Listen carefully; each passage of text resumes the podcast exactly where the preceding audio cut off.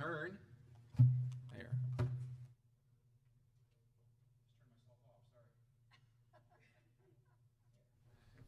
Turn to the book of 2 Timothy, chapter 3. 2 Timothy, chapter 3. And you know that Father's Day is not over yet, so once again, let me express my uh, congratulations to all our fathers, and I thank you for being here.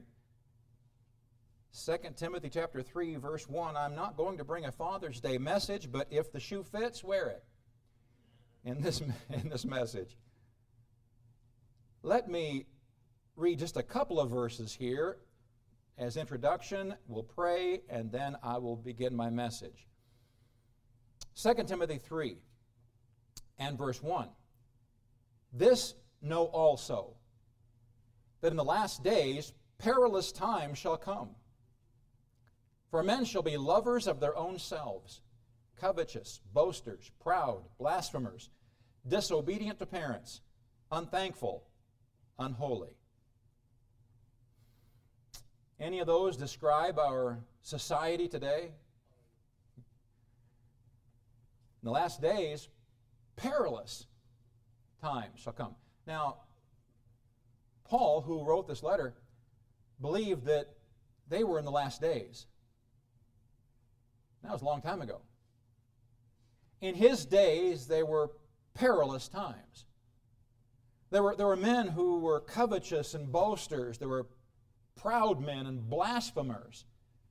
There were those who were disobedient to parents and unthankful and unholy like today. But it seems like there is an increase that we're seeing. And this evening, I want to focus in on one of these, and that's that lovers of their own selves. I entitled tonight's message, Falling in Love with Ourselves.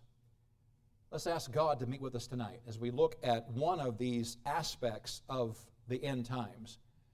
Dear Lord, thank you for your love and thank you for the sweetness we've had already meeting together. I pray that you might meet with us. Spirit of God, do that work in us that we need. And Lord, again, for our fathers, would you bless them? We love you. In Jesus' name, amen. I read an article about a man in December of 2016. New York City resident Eric Jones was riding on the New Jersey Coastline train when he dropped his cell phone while traveling between cars. Jones pulled the emergency brake, bringing the train to a screeching halt. He was arrested and charged with defiant trespass and interfering with transportation because apparently he believed that the dropping of his phone warranted stopping the train for the several hundred people that were on the train. We live in a society that's been taught to live for yourself. I remember when the commercial came out with Burger King. It's been years now. Have it your way. That sounds good until you realize that characterizes our society. Everyone wants it, everyone wants it their way. It's got to be my way. Serve me my way first. Because because I love me and you should love me too. And if you don't love me, then there's problems lovers of their own selves. Comes from a word meaning a lover of self. Literally, I looked it up. Literally, the literal translation is a backwards wind. Now, the thought that came to my mind is taking a fan and pointing it right at yourself.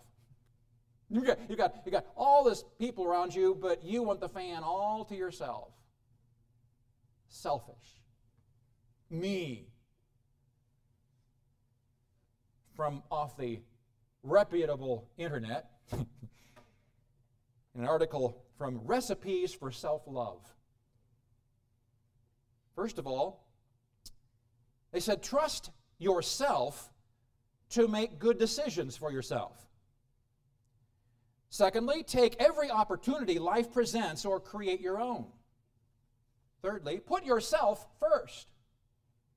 Next, Exercise boldness in public. And last, be kind to yourself. Now, something about these, I didn't take all of them, it's just a few that I cherry picked. Something about these seemed to not resonate with what I understand of the scriptures. So, so trust yourself.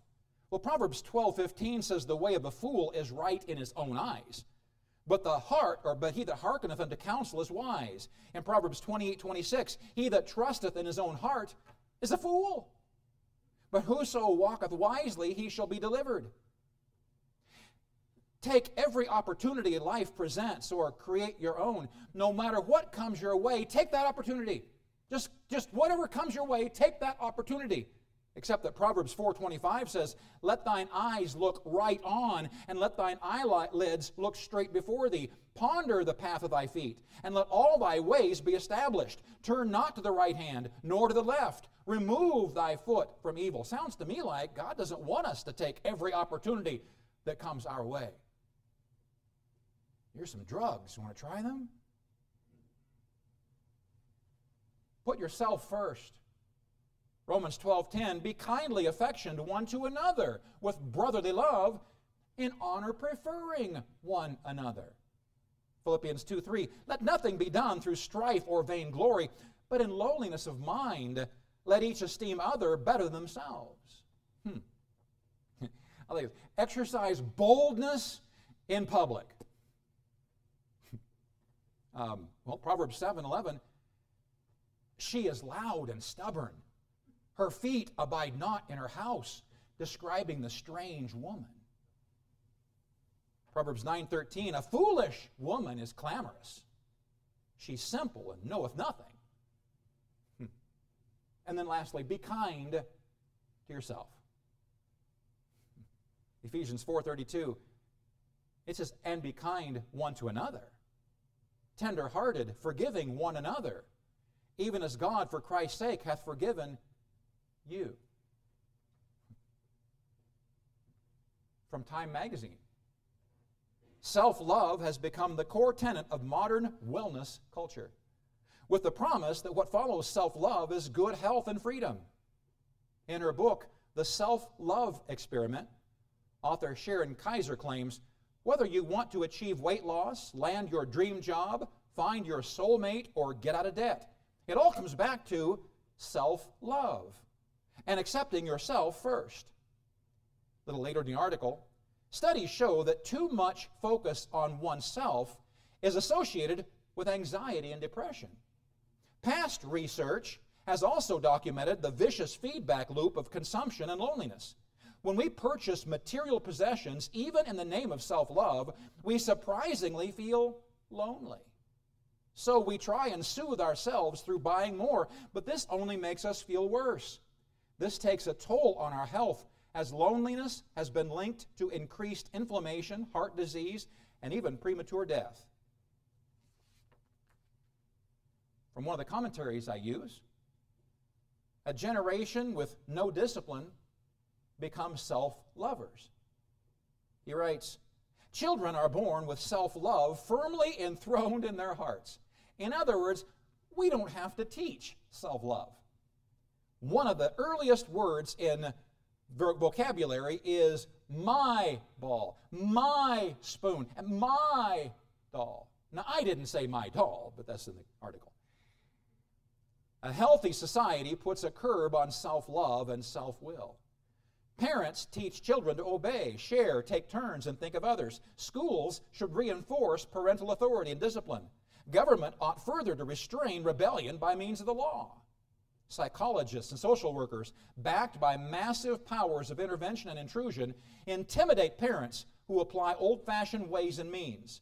In many regions, it's a crime to apply corporal punishment. In some circles, it's considered wrong to restrain temper tantrums. Restraint might cause children to develop inhibitions. So a child is allowed to grow up with his every wish gratified, believing that his will should be law and that the world owes him a living.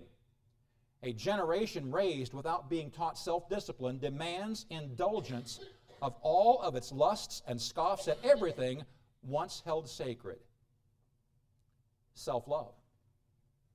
I found a biblical illustration of self love. In 1 Kings 21, I'll just quickly read through it. It came to pass after these things that Naboth the Jezreelite had a vineyard. It was in Jezreel, hard by the palace of Ahab, king of Samaria. And Ahab spake unto Naboth, saying, Give me thy vineyard, that I may have it for a garden of herbs, because it is near unto my house, and I will give thee for it a better vineyard than it. Or if it seem good to thee, I will give thee the worth of it in money. So King Ahab wanted this vineyard that was right next to the palace. However, Verse 3 Naboth said to Ahab, The Lord forbid it me that I should give the inheritance of my fathers unto thee. What's not spoken is the Old Testament law.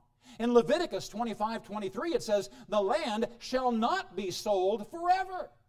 For the land is mine, for ye are strangers and sojourners with me. When the land was divided up and families were given the land, they could not sell it under the law. And yet, here this wicked king is asking him to break the law.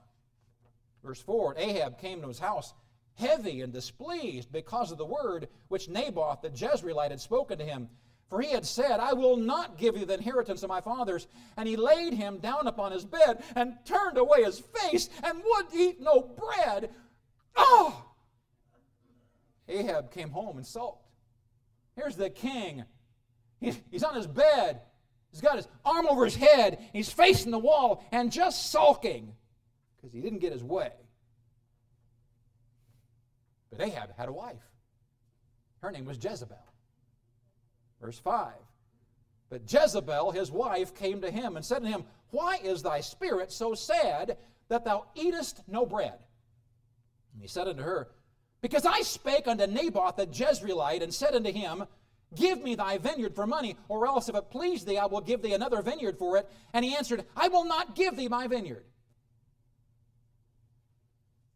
Jezebel, his wife, said, Dost thou not govern the kingdom of Israel? Arise and eat bread, and let thine heart be merry. I will give thee the vineyard of Naboth the Jezreelite. So she wrote letters in Ahab's name, sealed them with his seal, and sent the letters unto the elders to the nobles who were in the city dwelling with Naboth. And she wrote in the letter saying, Proclaim a fast, and set Naboth on high among the people, and set two men, sons of Belial, before him to bear witness against him, saying, Thou didst blaspheme God and the king, and then carry him out and stone him, that he may die. And the men of the city, the elders, the nobles who were in the inhabitants of the city, did as Jezebel had said unto them, and as it was written in the letters which she had sent unto them. They proclaimed a fast. They set Naboth on high among the people. And there came in two men, children of Belial, and sat before him. The men of Belial witnessed against him, even against Naboth, in the presence of the people, saying, Naboth did blaspheme God and the king. Then they carried him forth out of the city and stoned him with stones that he died. Then they sent to Jezebel, saying, Naboth is stoned and is dead. It came to pass, when Jezebel heard that Naboth was stoned and was dead, that Jezebel said to Ahab, Arise, take possession of the vineyard for Naboth the Jezreelite, which he refused to give thee for money. He's not alive, but dead. And it came to pass, when Ahab heard that Naboth was dead, he rose up to go down the vineyard of Naboth the Jezreelite to take possession of it. He was no longer unhappy. And the word of the Lord came to Elijah the Tishbite, saying, Arise, go down to meet Ahab, king of Israel, which is in Samaria. Behold, he is in the vineyard of Naboth, whither he is gone down to possess it. And thou shalt speak unto him, saying, Thus saith the Lord, Hast thou killed and also taken possession? And thou shalt speak unto him, saying, Thus saith the Lord, In the place where dogs licked the blood of Naboth, shall dogs lick thy blood, even thine. God had seen the self love of Ahab and the wicked murder by Jezebel. He sent his message of judgment through the prophet Elijah. In 2 Timothy 3 2, it says, Men shall be lovers of their own selves. Well, there is a biblical mandate here, and is found in Romans 15 1. We then, that are strong, ought to bear the infirmities of the weak and not to please ourselves. Let every one of us please his neighbor for his good edification. For even Christ pleased not himself, but as it is written, the reproaches of them that reproached thee fell on me. In other words, don't please yourself, but rather help support those that are weak. We are living in a culture where everybody is taught that the whole problem is you're not thinking enough of yourself. You've got poor self esteem. You're not worried about yourself enough. You don't love yourself enough. And the Bible tells us that's not the problem. From the Garden of Eden until now, the problem has not been a self esteem problem. The problem has been too much self esteem. I love myself so much, I want everything for me. I want you to notice me. I want attention here. I want everything here, and I'm not going to pay attention to anybody else's needs because I'm the one that needs help. Well, as soon as all the focus goes here and away from helping anybody else there, you're going to get depressed, discouraged. Can I tell you the number one way to fix discouragement and depression? Is go help somebody else. Find somebody else with a need and help them. Find somebody who's weak and be strong for them. 1 Corinthians 9:22 to the weak became I as weak Paul said that I may gain the weak I made all things to all men that I might by all men save some. Galatians 6 1 Brethren, if a man be overtaken in a fault, ye which are spiritual, restore such an one in the spirit of meekness, considering thyself, lest thou also be tempted. Bear ye one another's burdens, for so fulfill the law of Christ. Do you notice there's no place here that God is saying, you need to make sure that you're number one? You need to make sure and worry about yourself. We don't need to be taught that. That's our default, default mechanism. We think of ourselves by default. We need to be encouraged to look beyond ourselves to somebody else. In Matthew 22 37, Jesus said unto him, Thou shalt love the Lord thy God with all thy heart, with all thy soul, with all thy mind, this is the first and great commandment, but the second is like unto it Thou shalt love thy neighbor as thyself. Now, notice, it never says we're not to love ourselves. The Bible never says we are not to love ourselves. The Bible makes a supposition, knowing that we already love ourselves. That's not the problem. The problem is we don't love our neighbor like we love us. Romans 14, 19. Let us therefore follow after the things which make for peace, and things wherewith one may edify another. In Philippians 2 4, look not every man on his own things, but every man also on the things of others. Let this mind be in you, which was also in Christ Jesus. What mind was that? Looking at other people's needs, helping to solve their needs, be an encouragement to them. We're to help support the weak in verse 1, Romans 15. We're to please our neighbor for our neighbor's good, Romans 15, 2. Romans 15, 3, we're to follow Christ's example. In Psalm 89, 50, remember, Lord, the reproach of thy servants, how I do bear in my bosom the reproach of all the mighty people. Wherewith thine enemies have reproached, O Lord, wherewith they have reproached the footsteps of thine anointed. Blessed be the Lord forevermore. Amen and amen. The Lord took upon himself the reproach of the world against God. Jesus took their insults, their hatred, their rejection, and then gave his life to pay for their sin. Is it too much to ask for us to be willing to endure some rejection as we try to share the gospel with others? And then we see a biblical standard. You see, Jesus did not come pleasing himself. There's no place where God said, Now, Jesus, the first thing you need to do is make sure and please yourself. Make sure you're number one. 1 Corinthians 10:33 even as I please all men in all things not seeking mine own profit but the profit of many that they may be saved in 2 Corinthians 5:14 for the love of Christ constraineth us because we thus judge that if one died for all then we're all dead and that he died for all that they which live should not henceforth live unto themselves but unto him which died for them and rose again. So Jesus did not come pleasing himself. And because Jesus died for us, we should then live for him.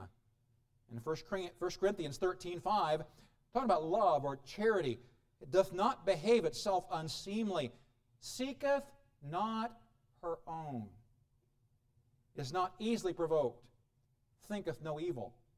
Love. I don't have to be taught to love myself. I have to be taught to love others. And true love does not seek its own, it seeks the needs of others. We are to live for others. A 46 year old Italian man was late for his plane to Rome. So instead of booking a different flight, he called the airline and claimed to have overheard Arabic men saying there was a bomb on board. Immediately, the flight was halted and all passengers and bags re-inspected. It took off two and a half hours behind schedule, but not with the selfish Italian who was arrested upon arrival at the airport. I know how I can make my flight. I'm going to call the airline and tell them there's a bomb on board. That'll hold it for me. Those hundreds of people on that flight were inconvenienced because of one man that loved himself. We're to live for others. Philippians 2 4 says, Look not every man on his own things, but every man also on the things of others. James 2 8, If ye fulfill the royal law according to the Scripture, thou shalt love thy neighbor as thyself, ye do well. Take your eyes off yourself and put it on others. It's amazing how many needs we go by every day and don't even notice. How many opportunities to help others we go by every day, but we're so consumed with us that we don't even notice their need. Jesus said in 1 Corinthians 7:32, "But I would have you without carefulness.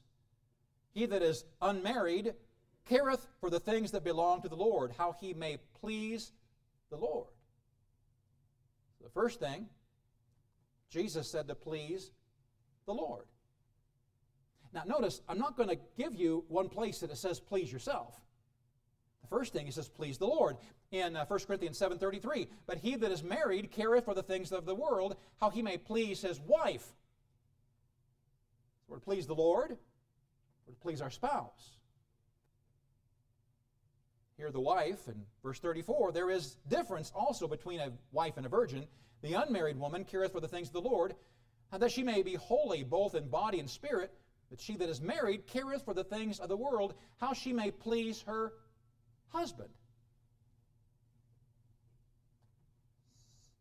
So when we're given descriptions or illustrations in the Bible of what we are to please, it never once says yourself. Please the Lord. Please your spouse. Please others. Live for others.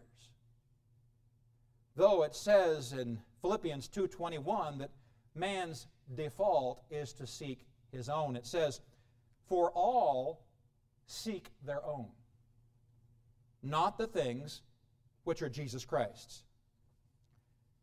Paul was unable to find someone he could trust, like Timothy, to come and give themselves to the ministry at Philippi. And they needed a good pastor. They needed somebody to come along and, and, and help them, and he could find no one with the same heart that Paul had. They were all too wrapped up, he said, with their own concerns.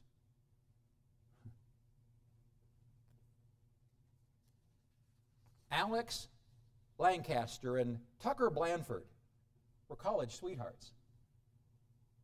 They had met in the U.S. while Lancaster, who was from England, was studying abroad for a year. At the end of her stay, Blanford proposed at the airport. She said yes. And the date was set.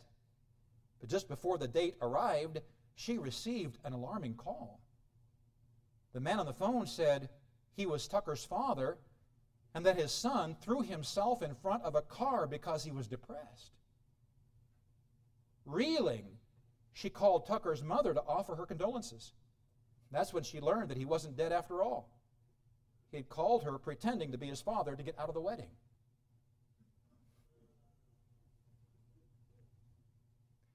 This know also that in the last days perilous times shall come. For men shall be lovers of their own selves, covetous, boasters, proud, blasphemers, disobedient to parents, unthankful, unholy. We don't need a crash course on serving self. We don't need a self love seminar.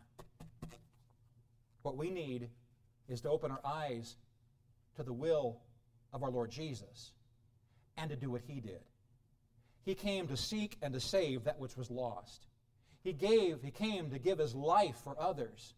Literally. Not just during His life when He was here, but He actually gave His life on the cross. And we are to be His disciples. Not living for self, not focusing on self, but focusing on the needs of others. Now, to some degree, I'm preaching to the choir tonight because the choir was here. and because you're here on a Sunday night. But the Lord had this message for tonight. And which one of us does not need to be encouraged to open his eyes to the needs of others? Which one of us does not struggle with me first syndrome? So I encourage you tonight to ask the Lord to give you his heart. And his heart is a heart for others. Let's pray. Thank you, dear Lord, for your love. Thank you for the sweet time we've had tonight. Lord, thank you for the good music we had. Thank you, Lord, for the sweet fellowship. And Lord, thank you for this passage, this reminder that we are not to be self lovers, but we are to open our hearts to the needs of others. Lord, that doesn't come naturally for us. We've got so much of ourself in the way. So would you please help us? And Lord, Lord, we want to reflect your image. And so in so would you tonight fill us with your spirit? Take off those, those, those cloudy scales on our eyes that cause us to focus on ourselves so much and help us to see the needs of others. And we'll thank you, Lord, for what you're going to do. For we love you in Jesus' name. Amen.